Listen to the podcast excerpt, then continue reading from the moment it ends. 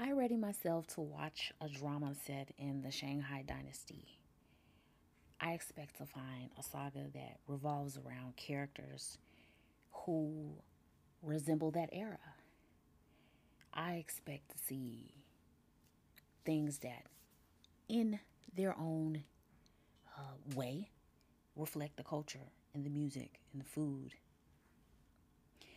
If reviewers or commenters of the Shanghai Dynasty drama complained in the comment section because the Empress was black and that the royal family was black.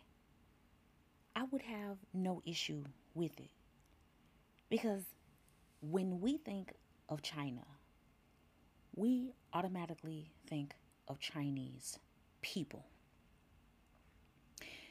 The truth is that the writers of this show were terrified for this show to be too white. It is obvious by the depictions in this story. And where they believe that they are fixing history, they are breaking the viewer's ability to buy into the story.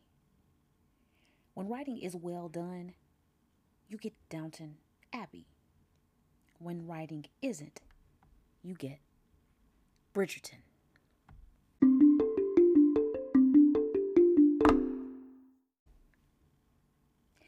Bridgerton is a story of almosts. The Queen of England is almost a psycho. The only thing holding back her complete insanity is the king who dares to continue to wake up every day and draw breath. There's the primary female love interest, Daphne, who is almost good at portraying this character but fails to deliver.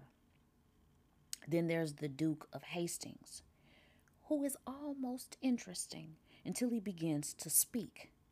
And his justifications for refusing to grow up are as bad as the reasons why his father rejected him as a child. Daphne's mother almost loves her children until you notice that all she cares about in this life is marrying them off to the person that she wants them to marry instead of marrying for the love she claims that she had with her husband.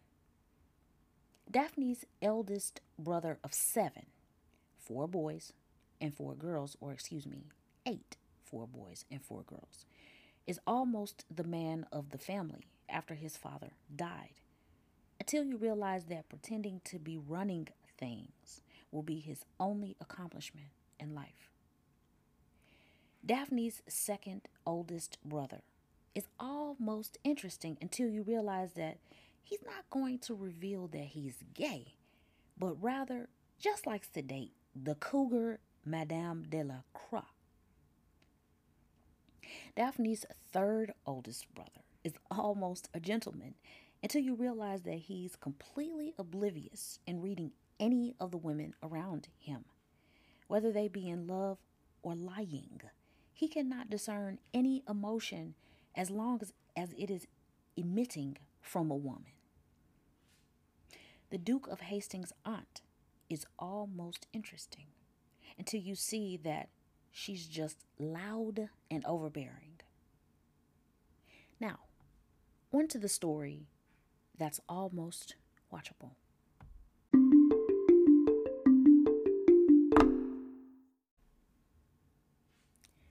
Part 1 Coming Out. The coming out season in the British aristocracy is a season that is rife with activity. It is a season in which young women who have come of age are preparing to be presented to the wider public so that they may be sold to the highest bidder. It is Daphne's turn to be on the chopping block. And she is excited, excited as any woman who is 18 years old and whose mother has never told her how sex work works or how babies are made. Yet, she is still excited to get married. She's presented to the queen. The queen decides that she's going to leave the recesses of her throne and personally touch Daphne on the chin and lift it up and gaze into her face more closely. And she declares that Daphne is the most beautiful thing in the kingdom this year. This sets Daphne apart from all of the other young ladies who are in line to try to be sold because Daphne now has it made in the shade. Yet, Daphne's older brother, his her oldest of four brothers, he is tasked with being the man of the family since the father has died. And he goes out of his way to block any man from having a chance with her. And it is not the healthy type of protection that a brother should have for his little sister. Yet, it's a hypocritical cock block because he is blocking people from doing the thing from her because of their poor reputations or their inabilities to pay debts, etc. But when you see the type of life that the brother lives, aka he's screwing around with a woman of low regard, you start to see that the hypocrisy just never stops with him. Nevertheless, he continues to block her ability to land a husband. So she finds herself literally running away from a very uncomely man who is attempting to get with her. He is at least 40 years her senior and has zero looks, but he wants her. She runs out to the garden to get a breather. And lo and behold, the 40 year gapper is out there, still trying to spit game. She rejects him, and he gets handsy. And so, in order to get him off of her, she ends up socking him in the face. And him being the weakling that he is, despite his girth, he is knocked out cold. The Duke of Hastings is out there, and he notices this. And she profusely apologizes because in society, it is not womanly to knock a man out even when he's trying to do something to you first. All of their exchanges are very benign until he says, Marry me. And she looks at him as though he has lost his mind, and he begins to spit that game to her. And she buys it. They enter back into the hall, as it were, back to the banquet. And because now she is on his arm, she is going to be afforded the luxury of being courted by the very best of the best. Because since he is a duke, that is what his attention is going to afford her.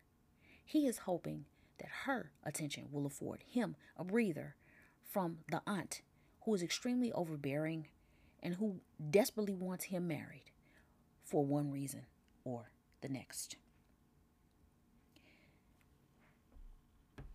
Part 2 The Alliance. Daphne and the Duke of Hastings form an alliance that, to onlookers, looks as though, oh, they're in love. Oh, he's really into her, into her. Where they are discussing and bickering over how many dances they will do at the next ball so that they look believable, or what type of flowers he should buy and send to her home so that her mother and her siblings buy. Everybody else is under the mistaken notion that they are in love, but nothing can be further from the truth. They attempt to give her mother some level of wizened ability to see that she actually does love the Duke and that the Duke actually does love her. Except the Duke is incapable of letting go because when he was a child, he was brutalized by his father by heinous neglect and gratuitous meanness. He was a stammerer and, as a very young child, had a very difficult time with speech and language. And his father castigated him, demeaned him, demoralized him, rejected him, disowned him, to the point that the governesses and the help in the castle had to raise him because his father felt that he was an imbecile and that he was beneath his calling to be a great lineage of the Hastings name. Therefore, the Duke of Hastings grew up with a complex that disallows him from ever wanting to sire another heir that bears that name. And he shares as much with his father on his dying bed. And that is the straw that kicks dad on over the edge and he go, he goes ahead and, and dies from a heart attack from hearing the son that he hated anyway tell him that he will never bear an heir.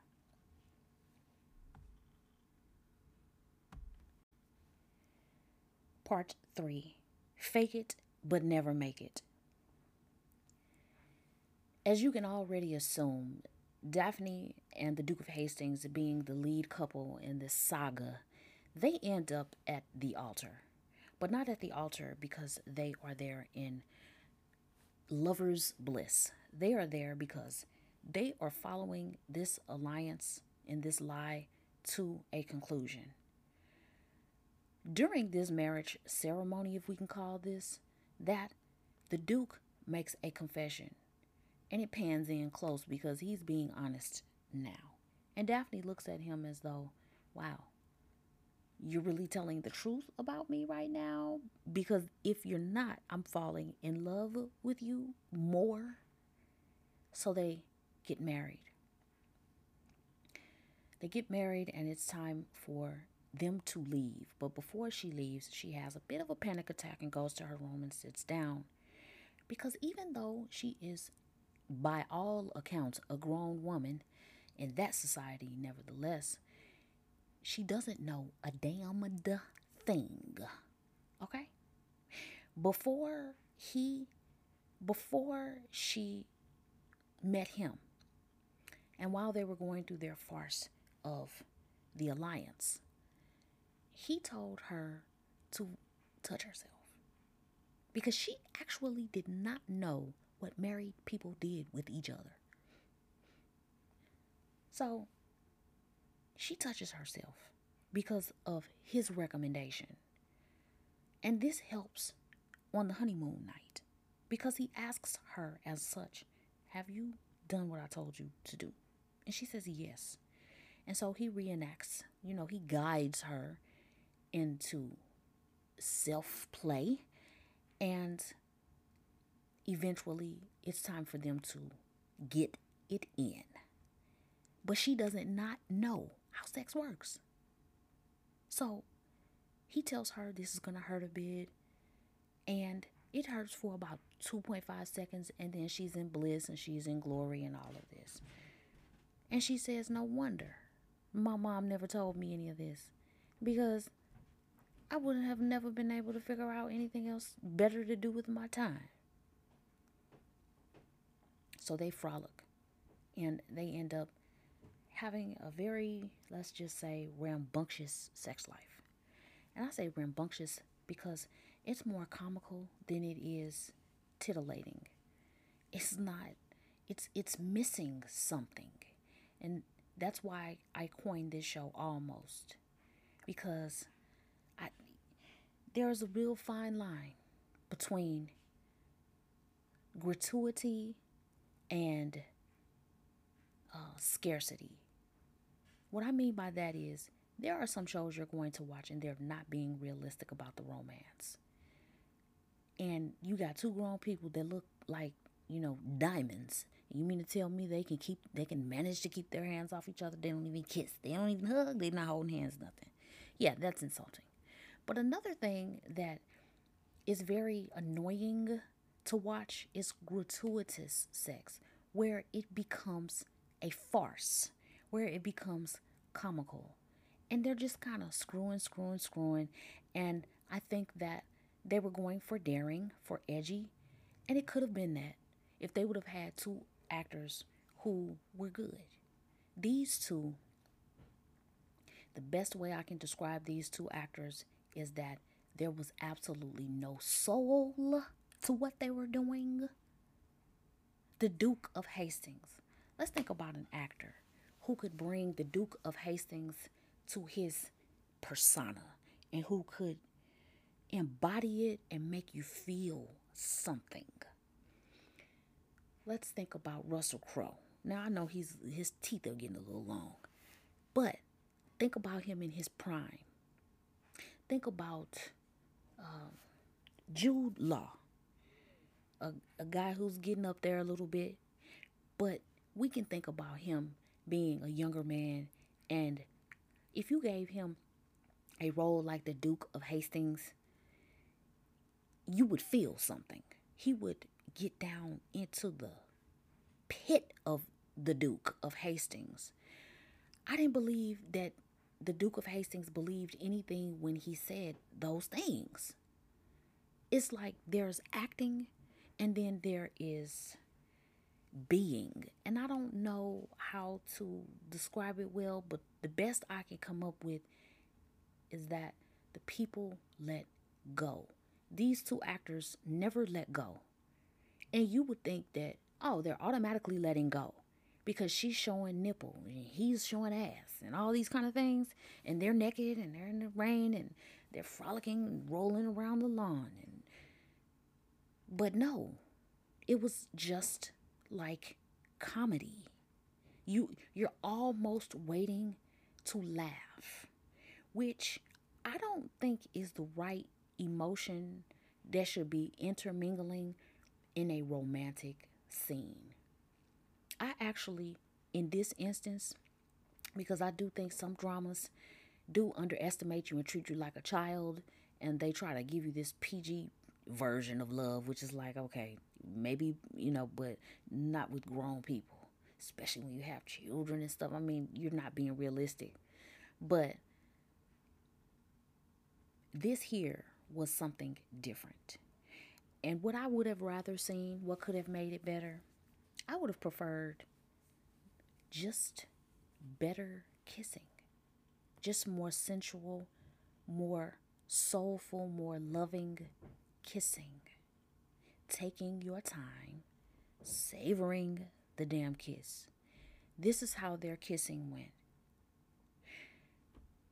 First, press into the lips and then rip your face off with the kiss and rip your clothes off. And I do understand that there can be an element of let's rip your clothes off. But every time they had sex, they were ripping clothes off. You're not going to bring the same mood to every session of sex that you have. Now, you all are making the viewer dissect this like this because I am being generous by saying they had maybe 10 sex scenes, which is a lot for a drama. Like a drama is normally going to give you one, maybe two, but 10. And I'm being generous. Excuse me, I'm being conservative because it was probably more than that. I mean, every single time they kissed, it would be like, mwah, and then I am going to just skin your face, eat that skin, and then have sex with you. Okay?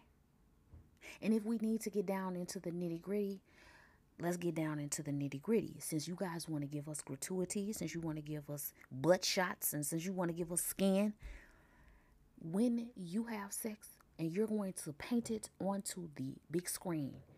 The people who are having the sex need to, their rhythms need to be sexy.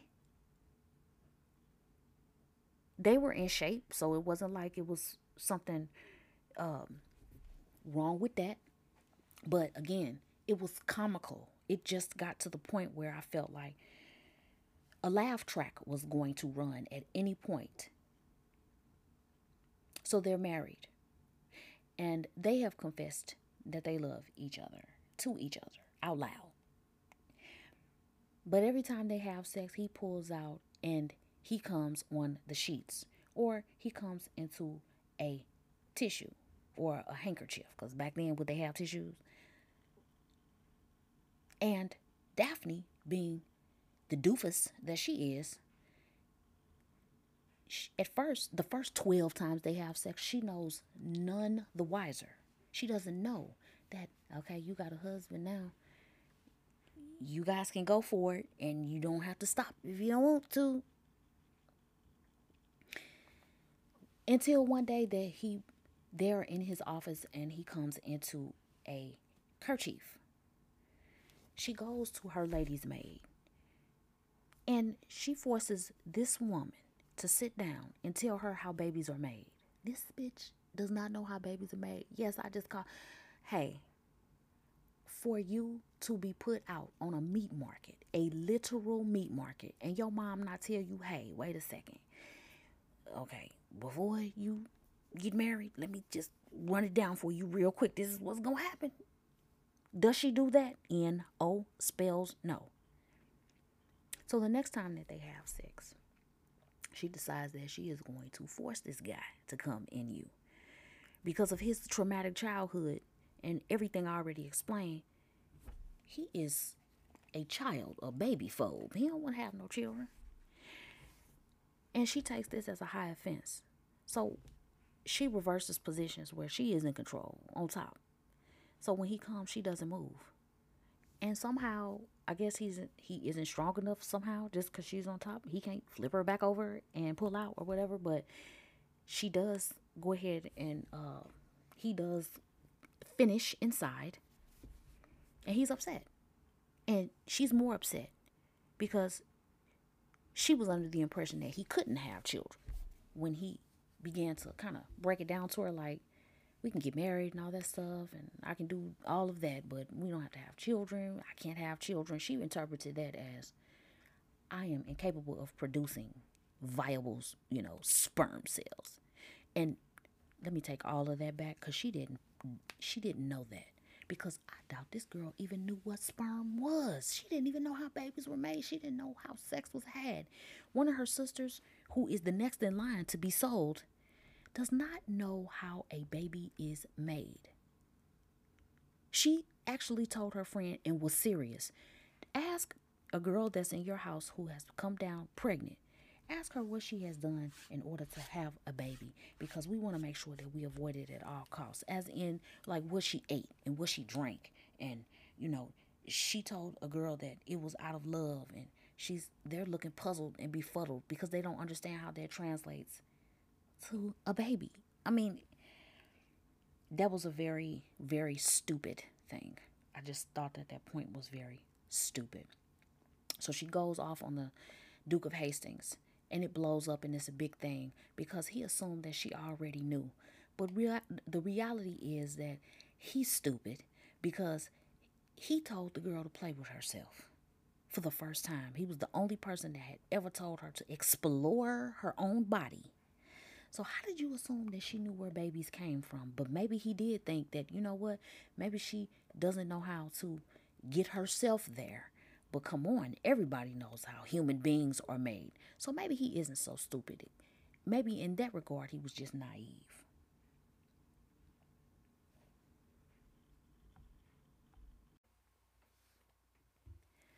The Honeymooners.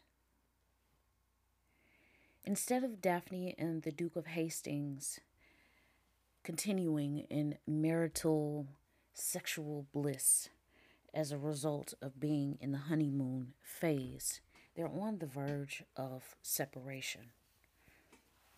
The Duke does not want children, where Daphne, her entire existence revolve around revolves around having children that she didn't know how to bring them into the world about three or four days before she confronts the Duke of Hastings over his unwillingness to come inside of her. They go back to London because there is a scandal afoot. And that scandal is that her third eldest brother is engaged to a girl who comes out of a home by the last name of Featherington. And she is not a daughter, but rather a distant cousin. who comes on the scene and after so long is discovered to be pregnant. She schemes to get him to propose to her because she needs to find a father for her child. So Daphne comes back home to save the day with that. For one reason or the next, she is beyond willing to allow this woman 100% mercy over the way that she tried to scam her way into this brother's life. Daphne doesn't see it as a problem. She has compassion and she has mercy. The same compassion and mercy that, for one reason or another, she can't seem to bring herself to have for the Duke of Hastings. A person with that strong an aversion to having children has a problem. Yet, her not knowing where babies come from is probably something that doesn't allow her the um, ability to think very well. Daphne and the Duke come back and they clean that mess up. And the brother decides that he's had enough of London and that he is going to go and explore in Greece. So they do the London thing. There are balls and different societal functions for them to go to. And despite them being in the honeymoon phase, they are on the verge of separating. But for anyone looking on, they cannot tell because they put a mask up as if that is what is going on. Everything in between. So, as you already know, the show was not always about Daphne and the Duke of Hastings because the show would have been about 20 minutes and then that would have been it because their story really wasn't that involved. Other characters in the story that were compelling, let's say this, they were pushed forward as important enough stories for them to have their own segments include Eloise, who is the second eldest daughter to Mrs. Bridgerton or Daphne's mother. Eloise is a very quirky, less than feminine girl. She does not have any desire to be sold on the meat market, which is a, an admirable quality about her that she has a different idea of what she wants to do with her life. In the course of her being who she is, she catches the attention of the queen, so much so that the queen believes that she has what it takes to find out who Mrs. Whistledown is. Mrs. Whistledown is the National Enquirer of this town. She's the National Enquirer, excuse me. And she publish, she publishes a circulation every day. And that circulation is the town gossip. And she is never wrong. So the reason why Daphne and the Duke of Hastings know to come back to London to do a cleanup job is because Mrs. Whistledown has publicized that her brother is about to marry a girl who's already knocked up. So Eloise goes on this mission as a reporter, as it were, to attempt to find who this Whistledown is. She has some clues and she continues to produce goose eggs. And the queen is not happy because remember, the queen is a psychopath in the making. So she wants to please the queen because she's the queen. She goes on all these wild goose chases, and it ends up that she's one breath away from finding out who Mrs. Whistledown is. But the moment that she arrives in her carriage to meet Mrs. Whistledown's carriage, another carriage rolls up, and she can sense the imminent danger and tells Whistledown to run because their meetup was a setup. So Whistledown gets away and we still don't find quite find out who Whistledown is yet. The second eldest sister, Eloise, is not too happy about that because she has felt like she had her finger on who Mrs. Whistledown was all this time. And her having her in her grasp, you can imagine, makes her feel like she has to go back to square one. Another story that was pushed to prominence was the story of the cousin of the Feathertons who came to town and lived in the home. She was not wanted by the wife. It was a husband's relative, Mr. Featherton's relative, who she was from. And she came, and all the men in the town came to court her. She was just the most beautiful thing in the world. Was she in reality? You'll have to check and find out. But she was always in opposition to that mother. That mother was watching her like a hawk. And when she discovered that she was pregnant, demanded that she find a man ASAP. So that's what she did. Now, her wanting to attach herself to the third eldest brother was a problem for one of the Featherton daughters. And that Featherton daughter was Pen. Pen is a character that I almost can say that I like. Pen was interesting to watch, if I can use a word interesting. She was the fat sister. She didn't get a lot of attention. She had a really good approach, though. Her actions and her reasonings were on point. She befriended Marina when nobody else would. She was close to Marina. She cared about Marina. She welcomed Marina to the family because nobody else did. And as a result of them becoming close, when Marina wanted to push up on the third Bridgerton, she had a problem with that. Not only because Pen had a high sense of integrity, but because Pen was in love with the third Bridgerton boy. And her love disallowed her to be able to allow who had become her genuine friend to do that to him because of obvious reasons.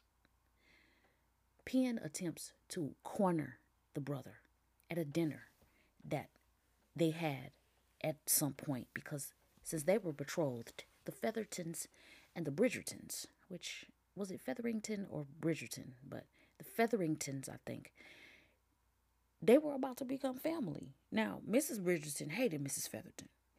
Mrs. Featherton was a very unlikable person. To me, Miss Bridgerton was too for different reasons. But to give you a, a bit of a hint of Mrs. Featherington's or Featherton, I can't remember which one it is, guys, but it doesn't matter.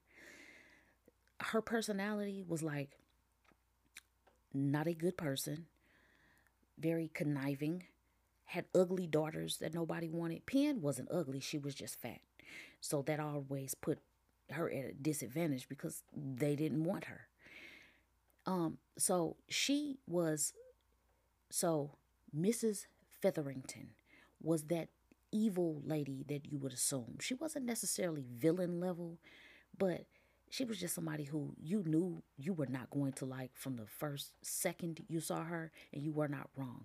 The way she dressed her daughters really did not help in the cause either, where everyone else, which I am absolutely for being different, but when you're you got to be cute with it.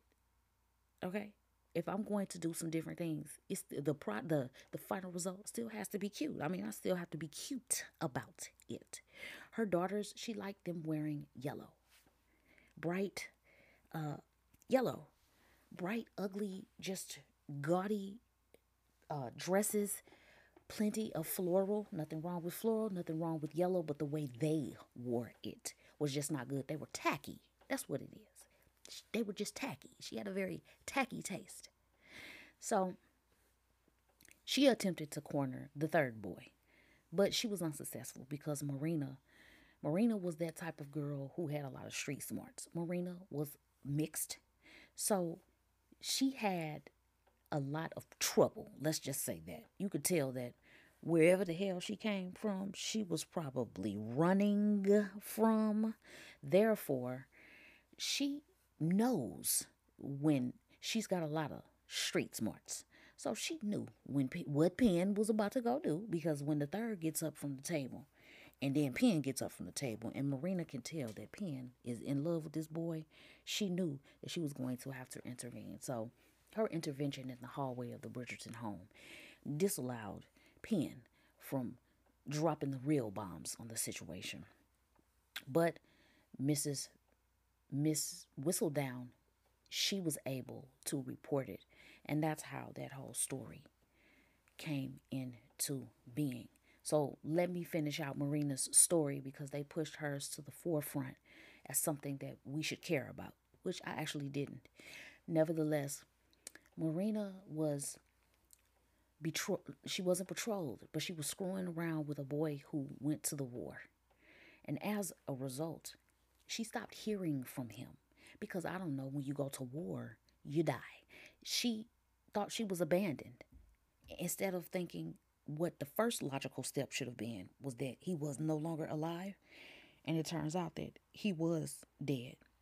Daphne, the Duchess, was responsible for asking a couple of favors and finding out more information about this girl's hookup buddy. So his brother comes to the Featherington's home to deliver this bad news. But in addition to the bad news, he has some good news. The only spark of hope that I felt in the entire show. The only time I felt a little a fraction of a flutter was when the brother came. The brother came and said, Hey, my brother has passed away. He died on the battlefield. But as his brother, I feel a responsibility to you. Not only because you was his woman, but because you are about to bring my nephew into the world. If you will have me, I will have you. Now, in a 2021 world, we do not think, you know, let me say this because you can't speak for other people. In a in a current society, most people might look astray at something like that. They might feel as though, ugh, your brother stepping up. But this brother was fine.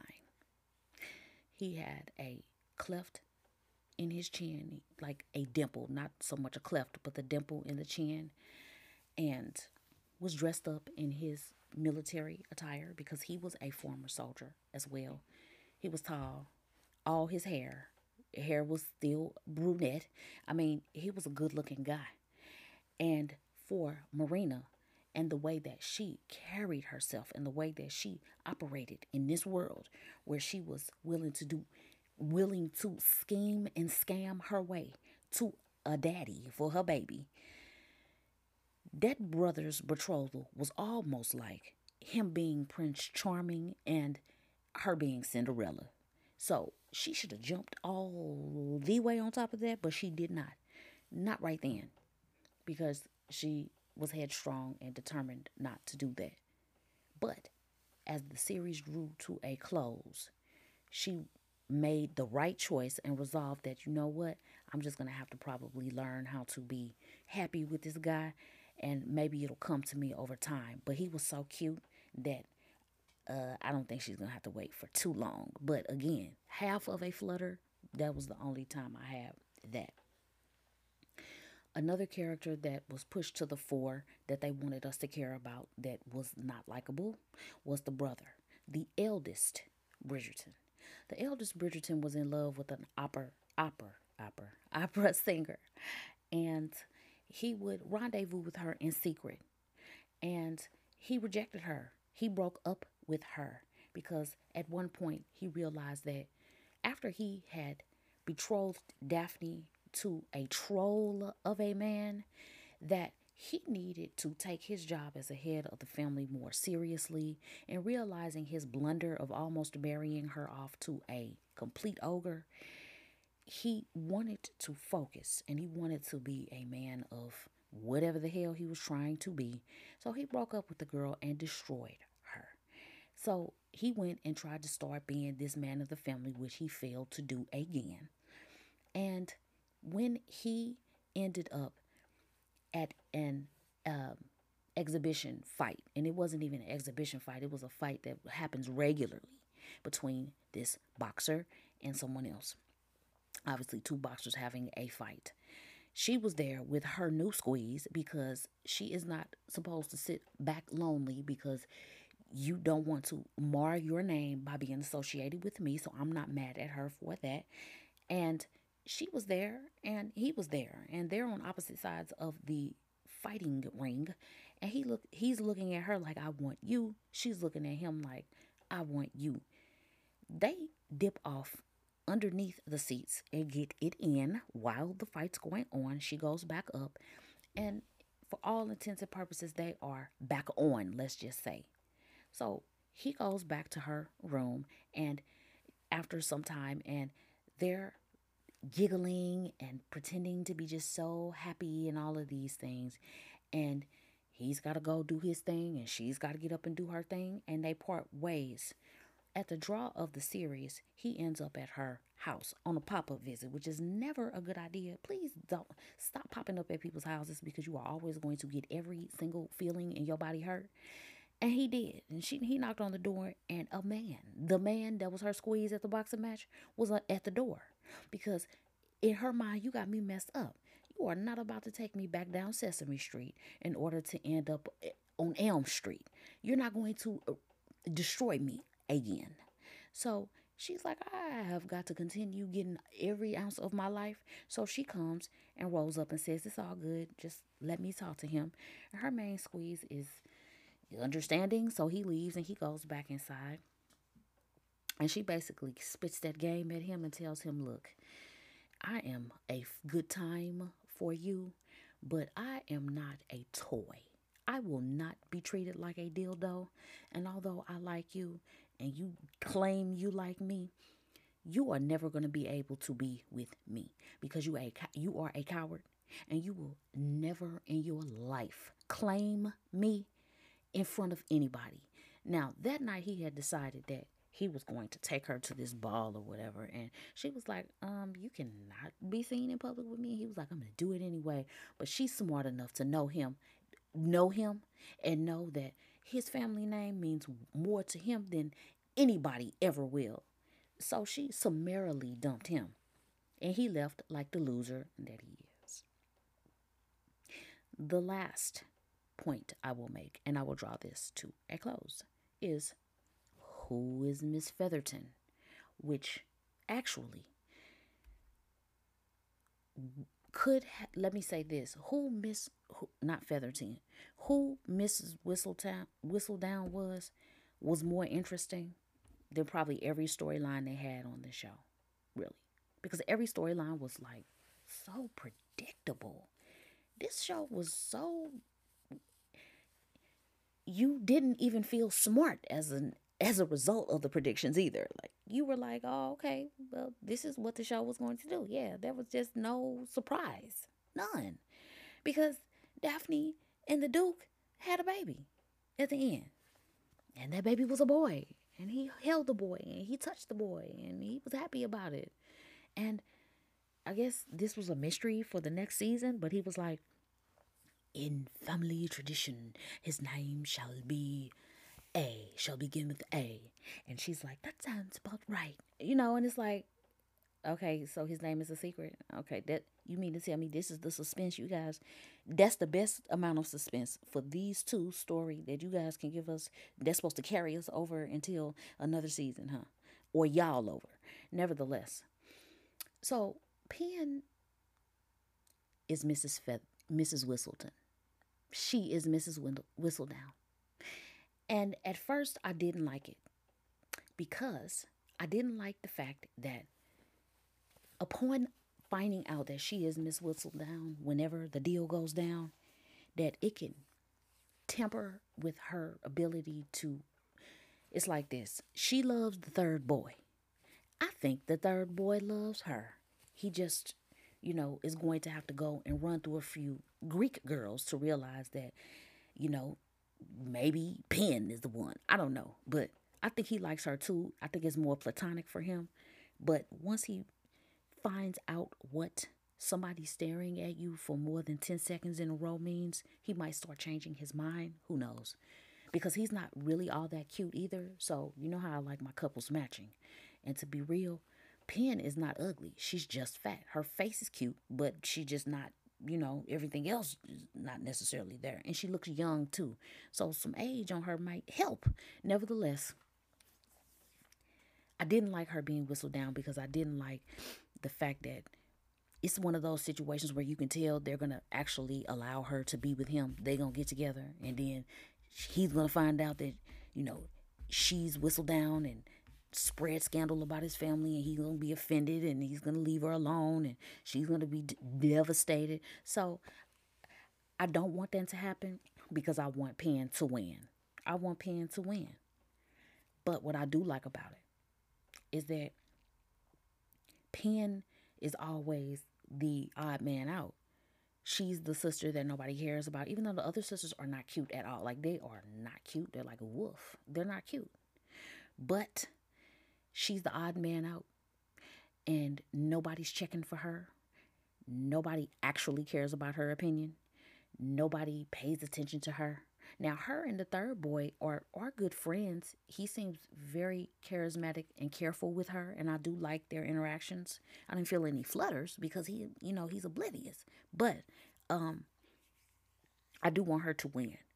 But I like that she's Whistledown because the third boy may come back and play all of the games with her.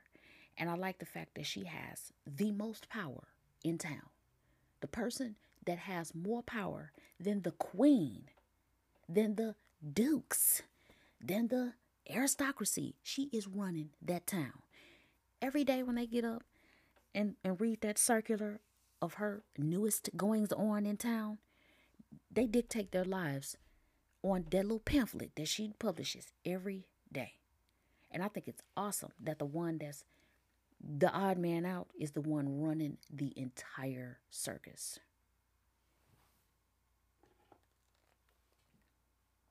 Final thoughts. I think I've been pretty explicit about how it's very difficult for me to find anything to care about anybody in this story. Pen is the only one that I think has an interesting story. So, if any of the creators of this show listen to podcasts associated with them, you would be wise to focus on Pen.